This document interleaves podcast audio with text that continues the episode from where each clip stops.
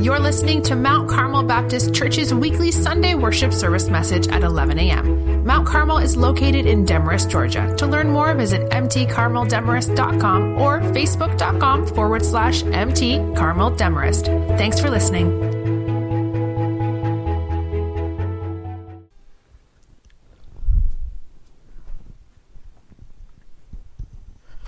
Okay, everybody, I'm going to do my best in the next 30 minutes to kind of replicate um, my sermon from Sunday.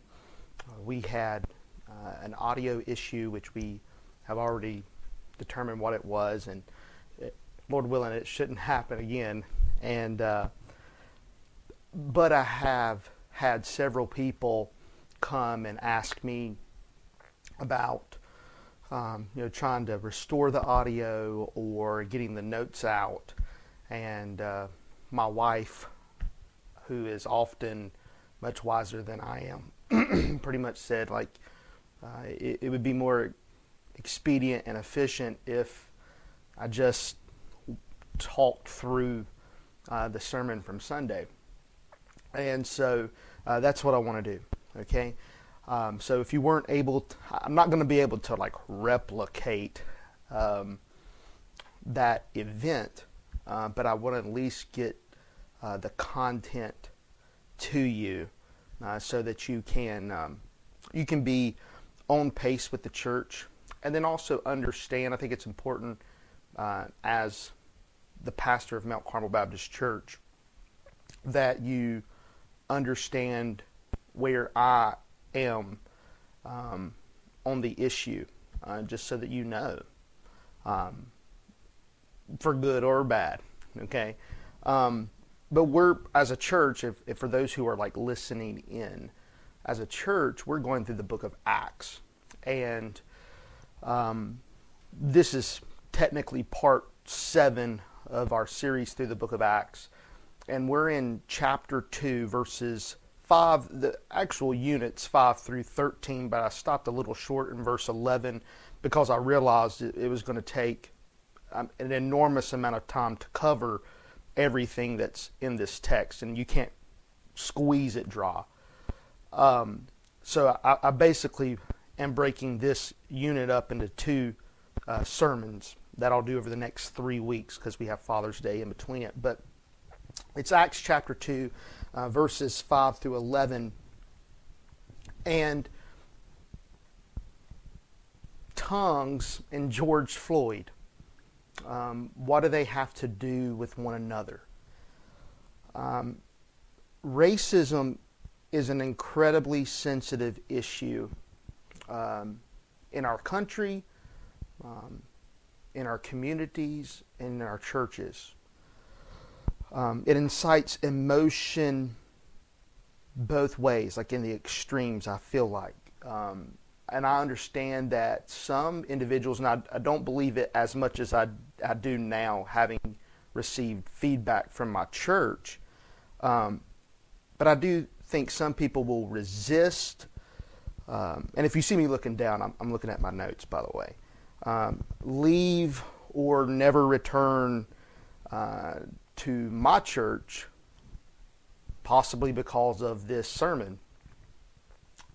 Uh, and I'm not saying woe is me. I just understand that some Christians may not share uh, my biblical understanding of this issue. Um, but I do trust you to know my purpose.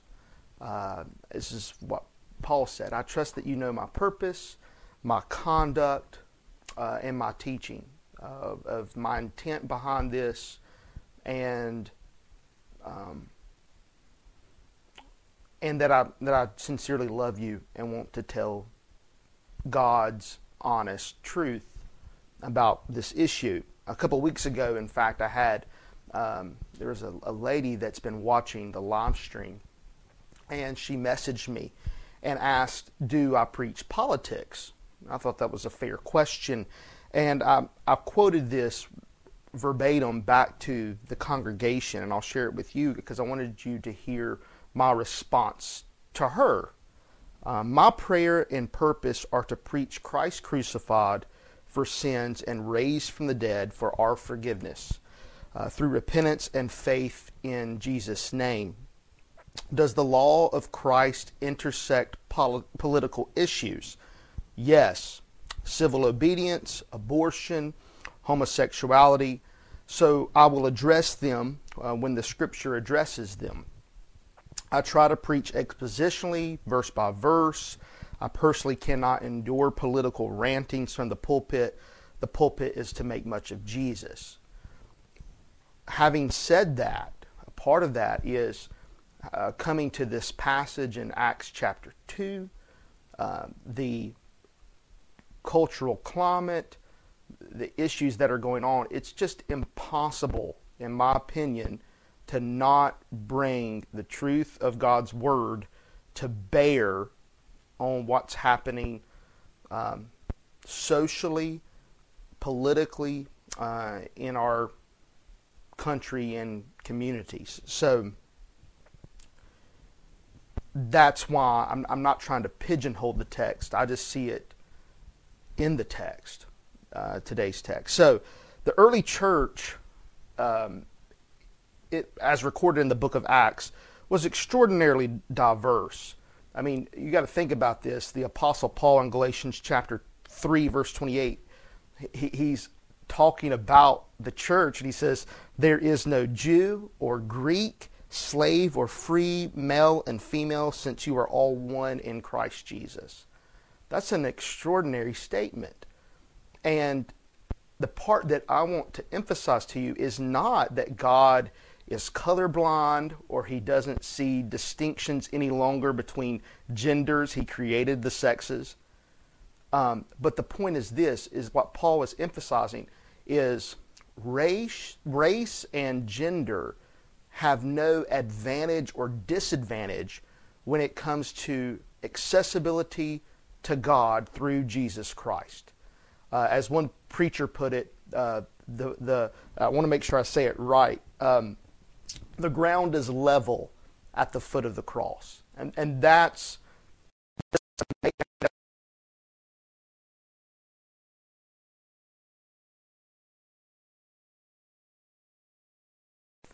Jesus' shed blood for your sins, his uh, sacrificial death on the cross, and his resurrection for your forgiveness, transformation, and eternal life. That in love, he has done this for the world. Um, and the writer of the book of Acts, Luke, Luke is trying, if you think about this, because we, we kind of see uh, the text from a privileged place of history, that Luke in the book of Acts is trying to explain to his readers how is it that you get this incredibly diverse institution, the church? You know, no Jew, no Greek, uh, slave or free. These are not male or female. There's not uh, points of accessibility. Um, the church is open to everyone. How, how does this begin? And so part of Luke's um, mission in telling this story to Theophilus, as it says in Acts chapter 1, is a part of explaining what the church is and what it's doing. Um, and if I had to put, and this is what's amazing, if you had to put where does the diversity in the church come from, in a single word, it's tongues. Tongues. Uh, a gift of the Holy Spirit. Now, I'll discuss the matter of tongues, like the actual uh, gift of speaking in tongues, in more detail in two weeks. Um, but tongues teaches us a lot about Jesus, the Holy Spirit, church, and diversity. Um, and so uh, I hope to accomplish that in this short time that we're together. To give you some context before we dive into chapter 2, verses 5 through 11 in chapter 1, um, the resurrected Jesus, the risen Jesus, has appeared to his disciples and has spoken about himself and the kingdom of God and the promise of the Holy Spirit who would come and empower them, clothe them with power to be his witnesses around the world. It's important that you note that. The Holy Spirit will come and empower you to witness about the work of Jesus, the person and work of Jesus, to the whole world. Now, they probably had no idea what that entailed, like the specifics of what we'll see in Acts chapter 2. But, but Jesus then implores them before he ascends go back into Jerusalem. Don't begin this mission without the empowerment of the Holy Spirit. So wait. And so they, they go back, they're in a room. Uh, there's approximately 120 people that ultimately gather with them, uh, disciples, who they, they are praying, waiting on the Lord. Uh, they also replace uh, Judas Iscariot, the betrayer, who's committed suicide, uh, with Matthias, um, which is an awesome story in itself. And they're, they're simply waiting. And the day of Pentecost arrives. And to put this in perspective, just to let you know, uh, and I talk about what is Pentecost in a previous sermon, um, but just for, for your mind to appreciate what's happening in Acts chapter 2, Pentecost is a, is a, um, a highly attended Jewish festival. And so Jews from around the world would gather uh, in Jerusalem uh, to bring uh, an offering to the temple at Pentecost. Just that's what you what you got to know to make sense of this text. So think of it like you know how as Americans we tend to flood the streets on the Fourth of July all right, uh, to celebrate Independence Day. Uh, think of it like that. There, there's going to be Jews from everywhere in the streets in Jerusalem heading to the temple to, um, to make this sacrifice at Pentecost. It's a, it's a, it's a harvest uh, celebration. It's, it's thanking God for his gracious provision and in faith, trusting that he'll provide for the rest of the season. And so Jews from everywhere have gathered around from the world to go and, and, and honor and worship the Lord in this way.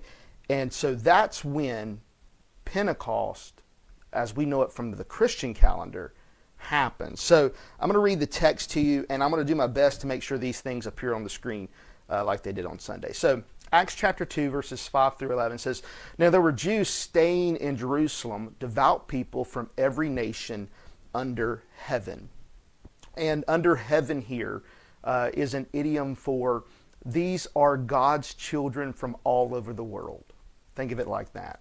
Um, and then verse uh, 6, he says, uh, When this sound occurred, and I believe this there, the antecedent, is um, the sound of there was a rushing, a violent rushing wind, sound like wind, not wind itself, but a sound like wind that filled the room where the disciples were. And the Holy Spirit, like flickering flames, rested on one individual, and then that power, his power, separated and rested on another, and separated and rested on another. But then they began to speak in tongues, and I'll define that more in a minute. But I don't think it's necessarily the sound, but they, they heard all these people speaking in these languages. So when this sound occurred, a crowd came together and was confused because each one heard them speaking in his own language. Now, they're, they're going to explain the confusion here in the next verse. Like, why are they confused? They were astounded and amazed, saying, Look, aren't all these who are speaking Galileans? Now, in, in the way that you need to think about Galileans is like these are the dropouts, the losers, the sinners, the failures, the fools.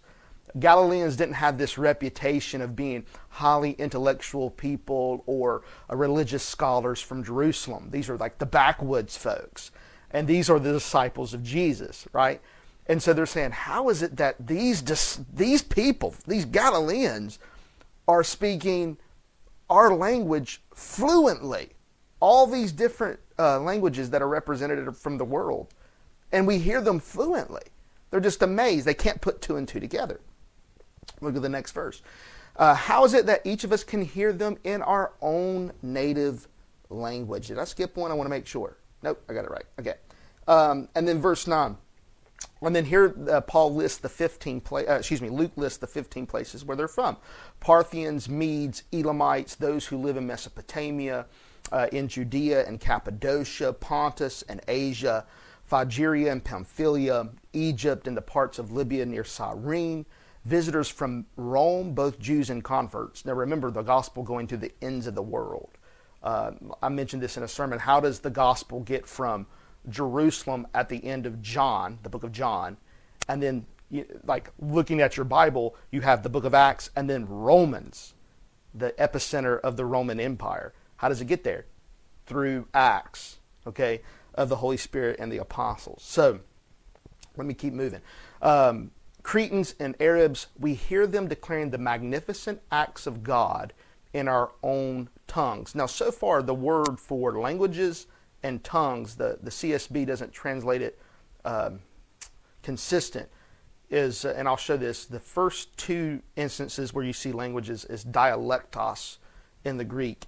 Um, and then the last instance here is actually the word glossia, or glossia. Uh, so, which is the gift of speaking in tongues. Um, but it should it should tell you something about the nature of tongues when the word dialectos, where we get our word for dialect, is used um, in reference to the gift of tongues. So, tongues, right? What does this have to do uh, with George Floyd? A couple of things. Number one, and you can write this down Jesus, by the Holy Spirit, creates a diverse church. Let this, let this sink in for just a second. This should amaze everybody. That the first act in the book of Acts by the Holy Spirit through the apostles is he sends them out, right, their own mission to witness about Jesus, the magnificent acts of God, his saving acts through his son, his death, burial, and resurrection. It's clear because you, later you'll see the sermon from Peter. It makes much of Jesus. They go out and witness about Jesus, but how do they do it? I mean, the very first witness in the Holy Spirit empowered apostolic era, the early church, is in a diverse way from the get go. Uh, that should tell you something about the nature of the church. Um, that God, the Father, in His Son, by the Holy Spirit, desires a diverse church. He wants every nation, tribe, and tongue uh, to be a part of His called out community. So that's something that's significant. Um, and what's so amazing is how specific he wants people from every nation, tribe, and tribe, uh, tribe and tongue to come to him. So the word dialectos, the language, it is not just in reference to um, just the languages represented. For instance, let me give you an example some of those present in those 15 places, they didn't just speak different languages, but different dialects of the same language. There wasn't 15 different languages represented. This is important. The Phrygians and the Pamphylians both spoke Greek, but had different idioms. The Parthians, Medes, and Elamites all spoke Persian, but in various forms. And when we talk about dialect, we as Southerners, uh, should appreciate this. We know there's a difference between uh, Southern English and Northern English, right? We do y'all, and they say you guys, right? And let's not talk about like British English. So even though we all speak English, we, we have different dialects, idioms, and phrases and forms that we use. And so the word here is not just that they're speaking like a generic Greek a generic Persian. They're speaking the magnificent acts of God's saving work in Christ in each uh, represented place's own language, in their own words. They're using the idioms and phrases. I mean, this is unbelievable contextualization of the gospel from the get go. Uh, that if, and the way I, I said it Sunday is if Pentecost happened in Demorest, Georgia, um, they would have spoke Southern English. They would have said y'all. Um, so that tells you how the. I think that uh, betrays the heartbeat of God when it comes to diversity in the church. So He wants a diverse church. Now, what does that? What is that concept that Jesus, by the Holy Spirit, creates a diverse church from the very beginning. What does that have to do with tongues, the church, the Spirit, Christ, and this matter that's before us in our country? A couple of things. So, the church, it's important first as Christians that we have a, a, sound, healthy, biblical theology of the church. The church is a tapestry of multi ethnic believers who come from many different cultures. Um, there, there isn't, I know we, we say this culturally, like there's the white church and the black church. Biblically, there is no such thing. Okay? When we talk about the church universal, it includes all of us. Okay? Uh, Jesus died for and calls for uh, unity among believers regardless of race or ethnicity. So, uh, and I and I appreciate the cultural differences in the church. That's I mean, and, and God loves that. But at the same time, I do want us for a moment to look at the church as a complete whole organism and not just the local body. I'm talking about the church with the capital C. Now, one of the many works of the Holy Spirit in the book of Acts is to God the church, those who were repentant of their sins and have trusted Christ as their Savior and they're following Him as their Lord and God. The Holy Spirit empowers those people to cross cultural barriers. Uh, in fact, and, and, this is completely out of their comfort zones, and I mentioned this on Sunday. There were times where God, in His sovereign providence, permitted persecution to drive the church into areas uh, that, quite frankly, seemed uncomfortable for them to go, uh, but became a little more comfortable knowing that persecution was driving them out. And so the gospel spread even on the backs of persecution. Um, so, putting that all together, this is how I, I see um, the matter at hand. Okay, George Floyd was murdered um, in front of our very eyes by a uniformed policeman while three other policemen present failed to intervene. And I said Sunday, and I'll say it again, the whole scene was barbaric. Um, I, I didn't say this. I personally couldn't watch through the whole video. Um, and some of that, for those who know me, I, I can't do stuff like that. Um, but but it was barbaric. And any, and I, I, submit this to you with generous respect. If you don't see that as murder, uh, we're going like you can go ahead and stop watching uh, because we're going to be on two different playing fields. That's murder. Now, um, I'm aware that some of us, and, and now I'm speaking more about Mount Carmel when I say us uh, wish that this would all just go away without our involvement. And what I mean, not the the the issue of of George Floyd's murder. I mean everything that comes along with it, in the sense of like, can this be healed, addressed and healed, without me having to do anything? I mean, some of us just sincerely wish that. Like, can we just close our eyes and wish that it would just pass over? And I'm, I'm empathetic. I know what you mean by that. Uh, it's not laziness. It's going like, this is really messy. Um, and then I'm also aware of others within, let me phrase this. I would believe there's others within our church and among especially white evangelicals um, that have been so discipled by 24 hour news media, left and right, okay, that somehow they believe to stand in solidarity with protesters is lawless compromise. And I think you need to be a little more discerning than that. Um, I am a white evangelical. I am. Okay? I'm one of that group.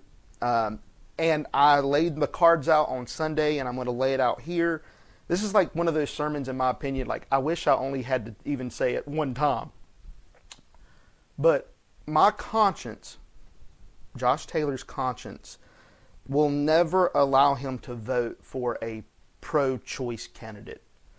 Um, my conscience is captive uh, to the Bible. Now, I know when you say that, everybody's like, well, how do you interpret the Bible? I get that. Um, but th- that is one of m- a biblical value for me that reigns supreme on a lot of levels for me. Uh, but it's that very same value that causes me to see George Floyd's life as precious. Absolutely, utterly precious. So these are not uh, antithetical matters, they're one and the same. Um, biblically, it is disgraceful that the church laments and has righteous anger over those who exploit protest as opportunities to loot than having a tear well up over a murder. Um, that's the part that's probably one of the most disheartening things for me is to see the church. I don't mean Mount Mount Carmel. I'm, this is the one time I mean the church in general. Members of the church who decry the looting and haven't even given a single ounce of remorse for George Floyd. Um, the former, the looting, is chiefly about property. Uh, the latter is about a person who bears the image of God. Persons matter more than things. Life and property can never be measured against one another. Uh, in fact, and I share this in the law of Moses, no offense involving property carried a death penalty. No offense did. And the closest like crime, like kidnapping, which is I'm saying this, you can steal property. What does it mean when you steal, you kidnap another person, which in that time generally meant that you ended up selling them into slavery? It's interesting that kidnapping did carry a capital offense in Mosaic law. Why? Because a person is not property. All right? They bear the image of God. And so it's essentially like taking a life. So no matter what the media says, you and I uh, cannot afford to remain silent. And I'm going to give you two chief reasons. We can't just wish that it would go away, um, and we can't just focus our attention on secondary issues. We have to look and address the primary issue. First, and this is the first reason, uh, God judged his old covenant people, Israel, uh, for these sins. For these sins. Listen to Deuteronomy 24 17. This is like the Minority Protections Act of the Mosaic Law. Uh, and so they would have understood this completely that these are the minority groups within Israel. Deuteronomy 24:17 Do not deny justice to a resident alien, that's an immigrant, or a fatherless child, an orphan, and do not take a widow's garment as security. So if a widow needs something and the last like the only thing she has is her cloak, okay? You cannot take her cloak from her. That's her her warmth and her bed. Okay? You could not take that as a down payment or some sense of, of, of assurance. That was like her last right. And, and there was some basic fundamental rights that you can never deprive them from. Okay? And so that clause is in there. You've got to be just to even those who were on the outside, the marginalized.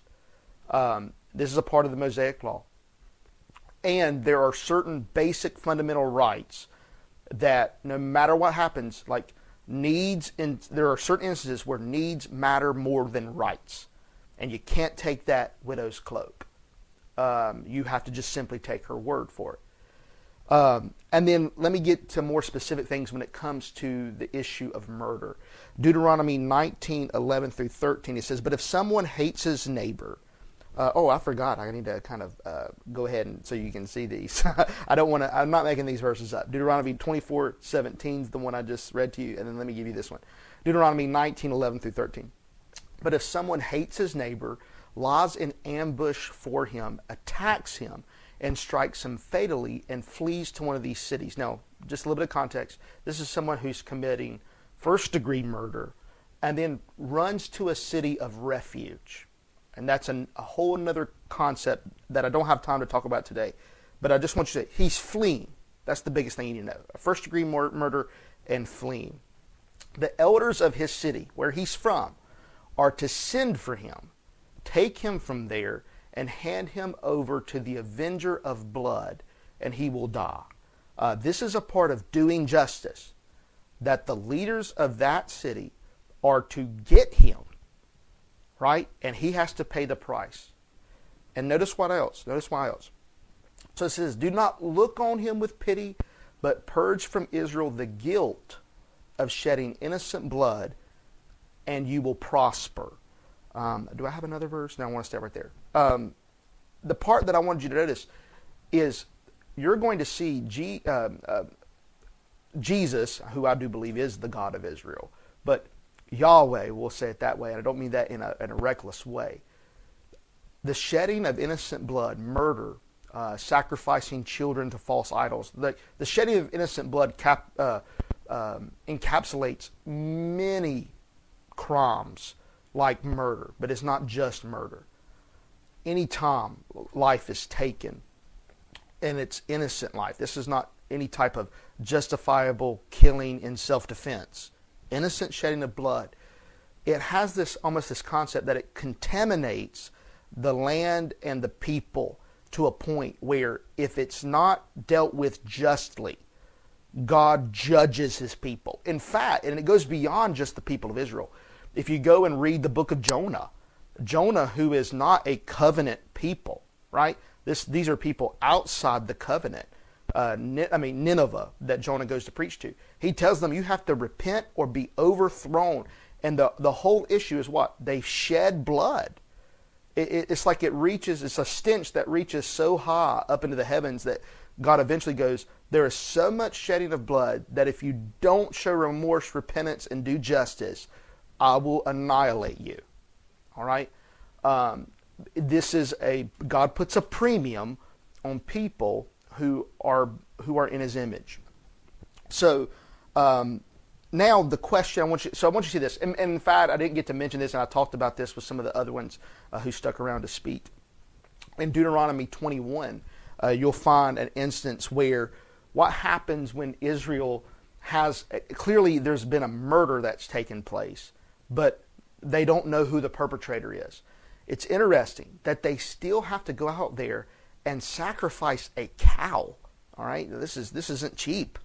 Sacrifice a cow and ask God to not hold the innocent blood that was shed against them. That they basically were saying, God, we've done everything that we can do to find who the perpetrator uh, perpetrator was, but we, we don't know. Don't hold the shedding of innocent blood against us. So very interesting. Deuteronomy 21, just go read it. Now, what happens about protest? I think there's a lot. That, that's one of the biggest things is like, can the church protest?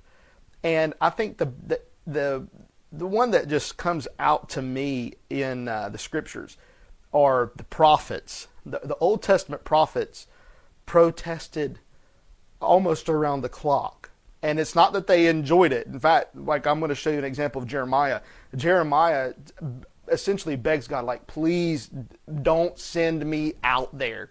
Like, I am tired of preaching the word. I'm tired of telling people what it is that you want. And he says, remember, this is the text. He's like, but it's a fire shut up in my bones. I got to go say something. And um, one of these instances, he's going to essentially march in, kick down the doors of the palace in Jerusalem, and go speak to the king of Judah uh, and tell him what the word of the Lord is. Uh, this is prophetic protest at its best. And I think if the church wants to continue to have that prophetic voice, we do have to speak the truth, God's honest truth, to power. Uh, and so this would be the equivalent of like kicking in the doors of the White House uh, and telling the whole administration, this is God's word. Uh, so listen to what it says in Jeremiah 22, 1 through 5. This is what the Lord, this Yahweh, says Go down to the palace of the king of Judah and announce this word there. Um, so this, is, this isn't confined to some synagogue. He's going right into the political arena. He says, You're to say, Hear the word of the Lord, King of Judah. and you who sit on the throne of David, you your officers and your people who enter these gates. This is the whole administration. He says, This is what the Lord says administer justice and righteousness. Rescue the victim of robbery from his oppressor. Don't exploit or brutalize the resident alien, that's the immigrant, the fatherless, the, the orphans, or the widow. These are the marginalized, the minorities. Don't shed innocent blood in this place. That involves murder and the sacrifice of children to false idols. Okay? Um, and he says, For if you conscientiously carry out this word, then kings sitting on David's throne will enter through the gates of this palace riding on chariots and horses, they, their officers, and their people. So if he says, if you're intentional about doing this, um, God will take care of you, right? And then, but notice the, the reverse of it. But if you do not obey these words, I swear by myself. So this is God saying, there's no higher thing that God can swear to.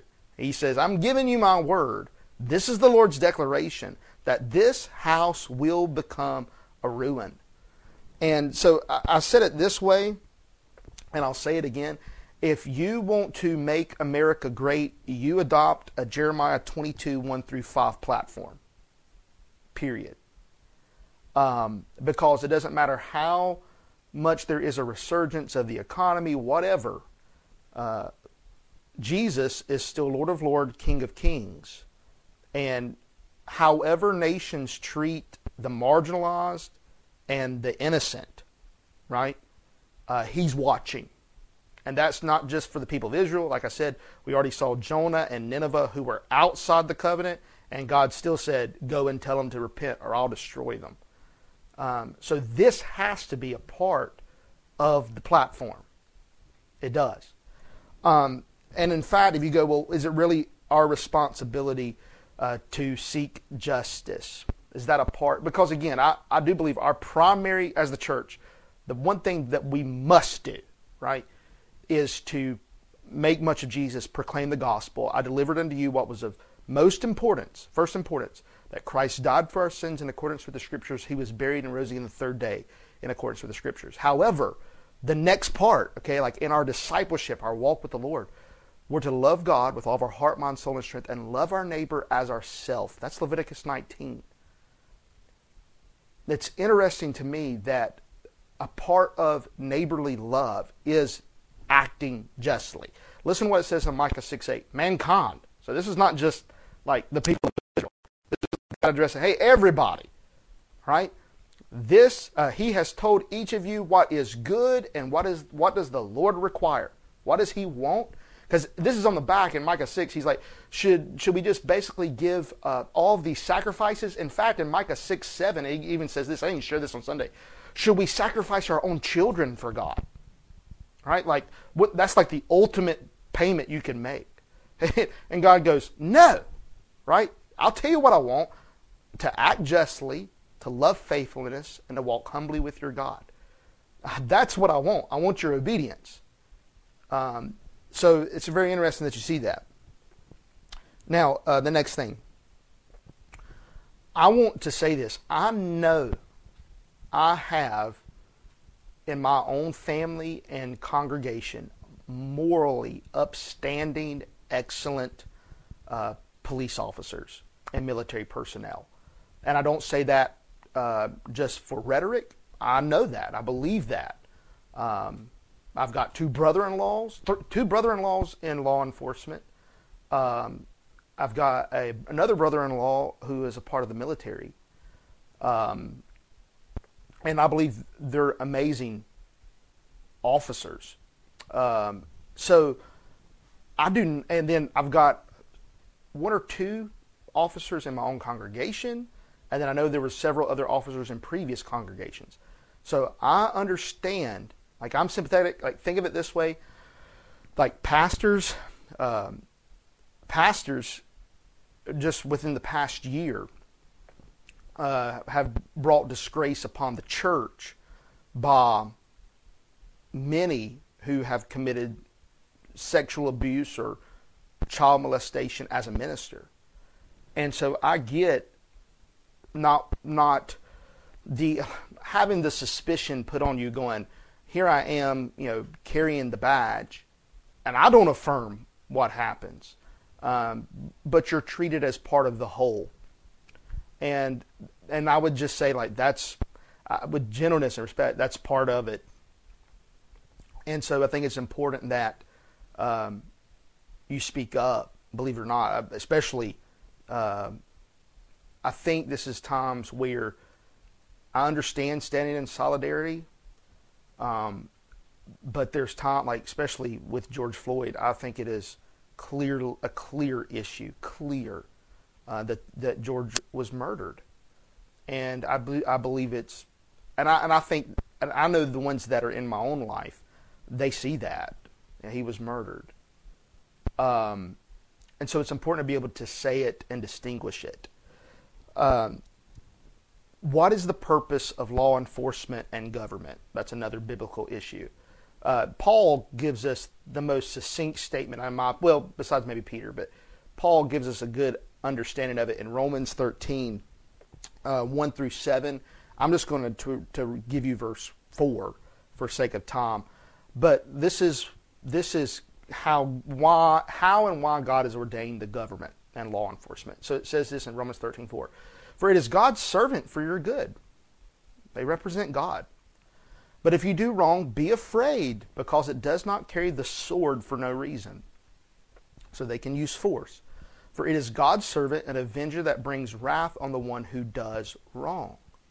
Now, here is where we have uh, controversy. What happens when law enforcement is the one who has done evil? Right? So law enforcement is responsible to bring force to punish evildoers. What happens when they're the one doing evil? And I hate the, I don't even used to say they, but you get the point. They're a part of the problem. Um, and this is where I think we do have to speak up. So, what needs to happen? Right? Um, a couple of things when a when a police officer is responsible for an unjustifiable killing of an innocent person, I'm not talking about self-defense. Um, unjustifiable killing, the shedding of innocent blood, they become an evildoer that the rest of law enforcement has to stop. Um, that's the very purpose in which they exist. If they don't, they become a disgrace upon God and government. Okay? So it cannot continue. I know last week uh, the president met with several black leaders on Wednesday and then some on Thursday about reform. And uh, that that is a good thing. That's if if you are a supporter of the president, you need to call for and support those actions. Now, I, you know, I hear uh, you know rumors and things of people talking about disbanding the police. That that's impossible. I think practically, and from Romans 13, they the the law enforcement and government is a God ordained institution. No anarchy. That's God does want order. Um, but I would say it this way: like for instance, love and justice matter more than law and order but that's not to pit them one uh, pit them against one another. They should work in tandem. So I do think there needs to be reforms. Now, I'm not, I have, this is where I bow out of the conversation. Um, and what I mean is, what kind of reforms need to be put in place? That's why those individuals are elected officials, and the administration needs to continue to talk to members of the African American community to to to discover what those reforms are. Um, I do. I would speak. I would be speaking ignorantly um, to suggest things. And I mean, my my own family or, or, congregation, those who are involved in law enforcement, would have much better ideas uh, than I would have. But I would say is this: we would say, we can say as a church, there needs to be reform to make sure this doesn't happen ever again. Um, now, the second thing, so we, we you can say that. I think I think what and I'm just going to say this: white evangelicals are so afraid, like we are. We give the police the benefit of the doubt. That's what happens. Um, and I and I understand that, but I'm saying is it is not. You're not being a lawless compromiser when you say this shouldn't happen again. Figure it out. Okay, don't let it happen again, um, because we have got to put our citizenship in heaven, uh, our brothers and sisters in, in Christ in the church, above and beyond political and cultural issues. It's that important. Because, like I said, God judges and disciplines his covenant people uh, by how they deal with this, this, these issues. The second thing is this is that as Christians first and Americans second. And I, I have no problem. My allegiance, first and foremost, is to my Lord who died for me. Uh, and I'm, I'm, you know, uh, this sounds cliche. I'm proud to be an American. Uh, I consider it a privilege to to be a citizen and to pastor in America. Um, but nations come and go, leaders come and go. Um, the Word of God and His kingdom are without end. So our primary allegiance, primary, is to Jesus, His Word, and His church. I have no, and if we, and if you can't say that, you, there are much more significant spiritual issues going on in your life than than what you think. Right? Uh, he has our first allegiance. So, and that's why we can speak truth to power because we're not wedded to it. We're wedded to Christ. We're, we're His bride. Now, what I do want to let you know is that um, I do believe this. I think America benefits from good citizens of the heavenly kingdom. I said that before. That uh, the best thing that can happen for America is that people, that the church act out their heavenly citizenship. That's a good thing. Okay? Uh, now, let's be honest. I want to talk about our African American black brothers and sisters who are members of the body of Christ. They're members, equally members like we are, going back to the diversity of the church. As white evangelicals, let's just be honest. We don't consider others' experiences frequently. Okay? Um, and that's probably one of the, the biggest things that I've gotten feedback from from my own church is just the the confession of like, yeah, I just it's just it, doesn't dawn, it doesn't occur. The empathy, it's not like it's got to be much more intentional and disciplined. Um, it is a I, I, believe, I truly believe this type of love, empathy, and sympathy is a fruit of the spirit that we need to foster. So. Um, and cultivate like like be influenced and follow the leadership of the holy spirit when he tugs to empathize empathize like put yourself in their shoes for a moment.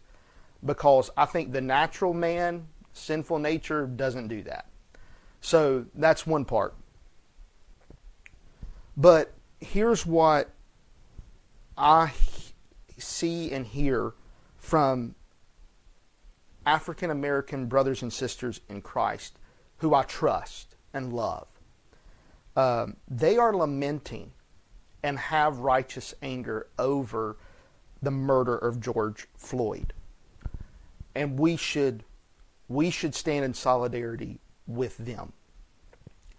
Um, to put it into perspective, and this is why I think it's important to help you empathize, is that you listen to our other brothers and sisters in the body of Christ. One of my favorite uh, senators when I lived in South Carolina is Tim Scott. And Tim Scott said this He said, uh, having the chance to talk with so many folks and having lived through seven stops as an African American driving a car uh, by law enforcement officers, as an elected official being stopped by law enforcement officers, as a United States Senator trying to enter into the Senate buildings wearing my Senate pin, they just don't believe me. So you have Tim Scott, who is a United States senator, driving into the Senate, you know, to the Senate building, and is being stopped by officers uh, on occasion, uh, and essentially saying, I, I belong here. And they're just absolutely skeptical. Um, you know, that it's just, that's shocking to me. Uh, but he's saying that is a part of his experience, and we should believe him. Um, Esau McCaulley, an assistant professor of New Testament at Wheaton, he says some will assume that I'm bringing politics into the church. They'll wonder why I'm not upset about black on black crime or the breakdown of the black family or abortion or looting or whatever the topic that helps us avoid looking at the thing itself. That thing is the 400 year old history of racial trauma and oppression still plaguing blacks in the, in the country. And that's the part where we have to take serious. Um, we, I think, we, we don't want to look the issue head on. Um, and my whole point is this. I sincerely trust when my brothers and sisters in Christ, when they say this is an issue, this is an issue, it needs to be addressed, we have to listen.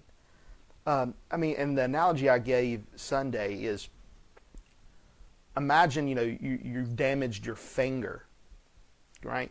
You're not going to carry on your day and not address it in some way. Clean it up, put a band aid on it, something. You're going to pay some special attention to that finger before you keep moving on, right? And all I'm saying is, as members of the body of Christ, we have African American brothers and sisters in Christ who are hurting, hurting. And to keep continuing on, right? Just to keep moving on without addressing it, without paying it any special attention, is just obscene. It's just, I mean, we wouldn't do that um, to ourselves or our own churches. And so we do, we do need to pay some special attention, right? And address. Let me give you a couple other things that's interesting in Scripture. This is a Psalm of David. He says, Malicious witnesses come forward. They question me about things I do not know. And then look at this. He says, They repay me evil for good, making me desolate. Now catch this. So this he's talking about his enemies.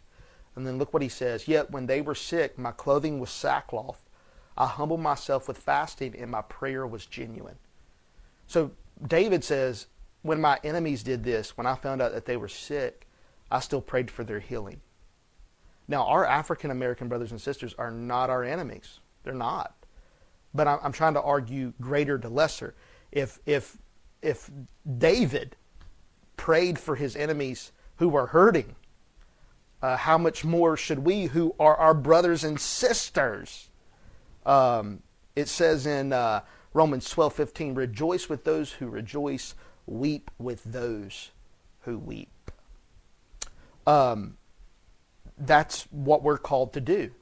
That's what we're called to do. Our African American brothers and sisters are not our enemies, but even if they were, we cannot avoid these biblical examples and commands. Dr. Martin, Reverend Dr. Martin Luther King said, In the end, we will remember not the words of our enemies, but the silence of our friends. And I, that does disturb me the most. Uh, I have good, close uh, brothers and sisters in the body of Christ who are different than me. And I don't want them to say, Pastor or Josh, uh, where were you in this when we were hurting? Uh, and I think many, I'm telling you now, especially from the response from my own church, Sunday is they feel the same way. We we there I think there are people who are cautious who don't know what to do. They really don't. They're, I'm telling this to my African American brothers and sisters. They go, "Well, what are y'all doing?" They, sometimes we we don't. It's like paralysis. Uh, uh, paralysis. But we we can at least weep, more, lament, uh, and call for protest, reform.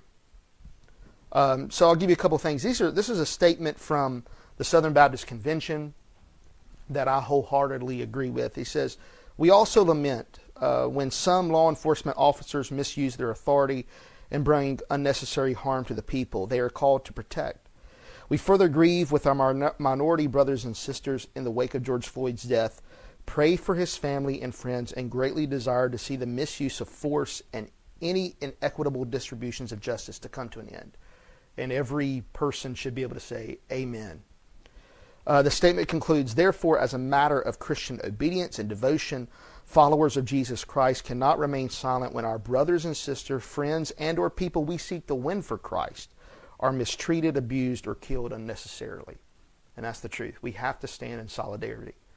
Um, so, the last thing, and I'll be finished. I think one of the other things that the, the media has done has where they've pitted us against one another for their own gain and um, revenue is to uh, consolidate things so that if you're a part of a piece of this, you endorse the whole. And if you're a part of a piece of this, you endorse the whole. That people are not able to say, well, this is the truth. And while I uh, discern this is error, this is true.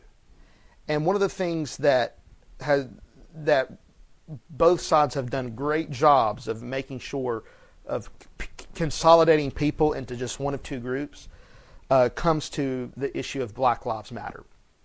I understand that Black Lives Matter is also a global network. You can actually go to blacklivesmatter.com. They have like a statement of faith. You can go read what they stand for. Uh, one of the issues that, and I've shared this before, and I say it with gentleness and respect. I've I've preached on two political issues uh, in the month of January. Uh, abortion, I think I, it was called um, the sermon. If you want to look it up, is uh, "Won't You Be My Neighbor?" And then uh, on the issue of homosexuality, I think "People to Be Loved." It was after a book, so you can see where I stand. I, I don't hate any I, I just I still believe biblically both are sins and need repentant, saving faith in Christ. Uh, so what I what I say all that to say this is uh, the Black Lives Matter network. If you go read their statement of faith or their their creed, whatever it is, at the bottom, near the bottom, is they are a queer affirming network. That's their words with with gentleness and respect, I will I can never adopt that. Okay, um, but again, I don't want to do this to say, okay, I can't adopt that. Do I have to just say all of this is bad? All of it's bad. In the same way, our African American brothers and sisters completely distinguish between protest and violent protest. They denounce it. They, they, they said that's not the way that we should be doing this. Many African American brothers and sisters in Christ also acknowledge uh, that, for instance, the biblical stance that we have, they're not queer affirming either. All right? So don't play into that game. Don't play into that game. What I want us to ask is this when our African American brothers and sisters ask us, do Black Lives Matter? They're not asking us to join some global network. That's not what they're asking. The vast majority of them are not. They're, they're just asking a simple question like, do I matter? Do I matter? This comes back to me. It's the it's a, what's analogous is it's the the damaged member of the body, right? Will you address it? Will you will you pay any special attention, or are you just going to keep moving on? And so, what I want to say to my fellow brothers and sisters who are part of Mount Carmel, hopefully, maybe some other white evangelicals, is that when someone asks you the question, like, do Black Lives Matter? Can white evangelicals say Black Lives Matter without ambiguity? Black Lives Matter. You can say it. Say it. We can rise above all of that other stuff. They matter and you're not uh, you're not shedding your allegiance to anything else. You're being faithful uh, to your Lord and the body of Christ. Black Lives Matter. Um, so a couple of things. Um, do you want justice? I would implore you to come to Jesus. One, which I don't have the time to talk about, I, I believe the only philosophical foundations for justice, objective justice, where it's not just people oppressing uh, other people, is here's what I'll, what I'll put it this way where it's not people just oppressing other people is you only are going to get that with biblical justice. Um, I like what Charlie Dates said when we were with him. He says only uh, the people of Israel, God's people, could come out of Egypt and not become oppressors of Egypt, uh, which is really interesting to think about it. So only a, a gospel people I, I think ultimately can do justice. But the other part is this: justice will elude you. Um, elude you. Life is not fair. Um, everybody knows this. But the, the amazing thing about a Christian and biblical worldview is that Christ is returning. He's coming back to judge the living and the dead. He calls everybody up out of the grave. And even if justice eludes you in this life, it won't forever. And so I would implore you to know the Lord Jesus, repent of your sins, and trust Him as your Savior. The second thing is this do you want unity? Um, people say this racism is taught. No, it's not. It's not taught. Uh, it maybe is peddled but racism is a part of our sinful nature. And the only one who can uh, transform our sinful natures is the Holy Spirit. And the Holy Spirit enters our lives when we repent of our sins and we trust Jesus as our Savior. Uh, so if we want to see unity, of course, it should start in the body of Christ. But even um, on a global scale, the only way to see unity is when people repent of sin and, and ask the Holy Spirit uh, to change their hearts.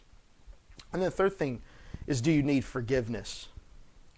Um, what I love about Christ is that his blood is so powerful that he can cleanse our conscience of all sin, um, which is an amazing freedom uh, from the burden of sin, the guilt and shame. And so if you have something in your past or even present that you go, um, how can God forgive me? And, and my, my response to that is because He bore our sins uh, in Christ to reconcile us. And so we can be forgiven. And so if you've never repented of your sins, realize that you're a sinner, and trust that Jesus is Savior and God, that I implore you to do that today.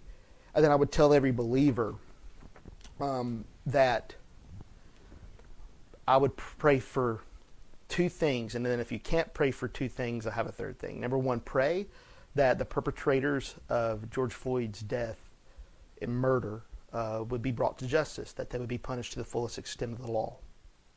That's not to say that we don't pray for their salvation. I'm saying is that's it's both and. The second thing is we should pray for our president and administration and pray that they will continue to listen and make reform. And I think every believer uh, should do that. Uh, you can read 1 Timothy chapter 2, verse 1. We pray for uh, our leaders so that we can go about proclaiming the gospel peacefully and quietly. And then, if you can't pray those things, I would pray that you would repent and ask the Holy Spirit to change your nature. Um, and I'm sympathetic. I'm not saying I'm better than you. I'm saying is, I think in um, we all have it in us because we're all sinners. Uh, we don't have to be taught that. So that is the gist of my sermon. I probably you probably could have got it faster in uh, on a Sunday morning, but I wanted to do it live. Uh, I wanted to do it live and do it over for two reasons. One, I think anybody who was present and heard the sermon could pretty much say, "Yep, that's what he said." And then number two, I did it live for two reasons. One, it's so much easier to do things live than to record them, produce them, uh, encode them, and upload them. Um, so I just did it live, and two, I think that kind of it keeps me fair, like I'm in some way speaking to a live audience. I don't want to. I don't want to be able to polish up and edit um, what I, you know, what I'm, what I believe the Bible says about it. So, anyways, I hope this has been I don't, I don't like saying I hope. I've planned that this would be useful for you. And uh, uh, you feel free. I'm not. I'm not going to spend a ton of times interacting in the comment section, mainly because, and I and I'm not saying that I won't look at it at all, but mainly because this is like the second time I preached this thing, and I got to get a sermon ready for Sunday. So that's what I'm going to do. Um, but I do love you, and uh, this isn't like a. It's not a some kind of reprimand. It's just a part of, I believe, biblical discipleship, and. Uh, I appreciate uh, the members of Mount Carmel who have uh, sincerely said, you know, hey, like you, you got to tell us, you know, you got to just say something, and uh, and so that's the spirit of why I share it again. Uh, and two, I got a ton of people asking for like copies, and I ain't gonna be able to restore the audio in that other one. I tried all day yesterday, so let me pray, and after I pray, it's not like you're dismissed. I don't know what you're doing. Um, but whenever you watch it, I love you and hope to see you soon. So let's pray. Father, I thank you so much for the privilege um, to have the tech to go back over a sermon. And I just pray that you will use this for your glory, to make much of Jesus, uh, that people would repent of sin and trust you as their Savior and God. And also that we would you would unify us uh, in the body of Christ, that you would um, give justice to the Floyd family father, and that you would give wisdom and discernment to our president and uh, the administration, God. And may we, may we give us the courage uh, to speak up um, and stand up and support one another. We thank you for Christ and his shed blood on the cross and for the Holy Spirit who is here uh, with us now, comforting and guiding us. And help us make much of you, Jesus. We pray this in your strong name. And all God's people type, Amen. Love you. I'll see you later.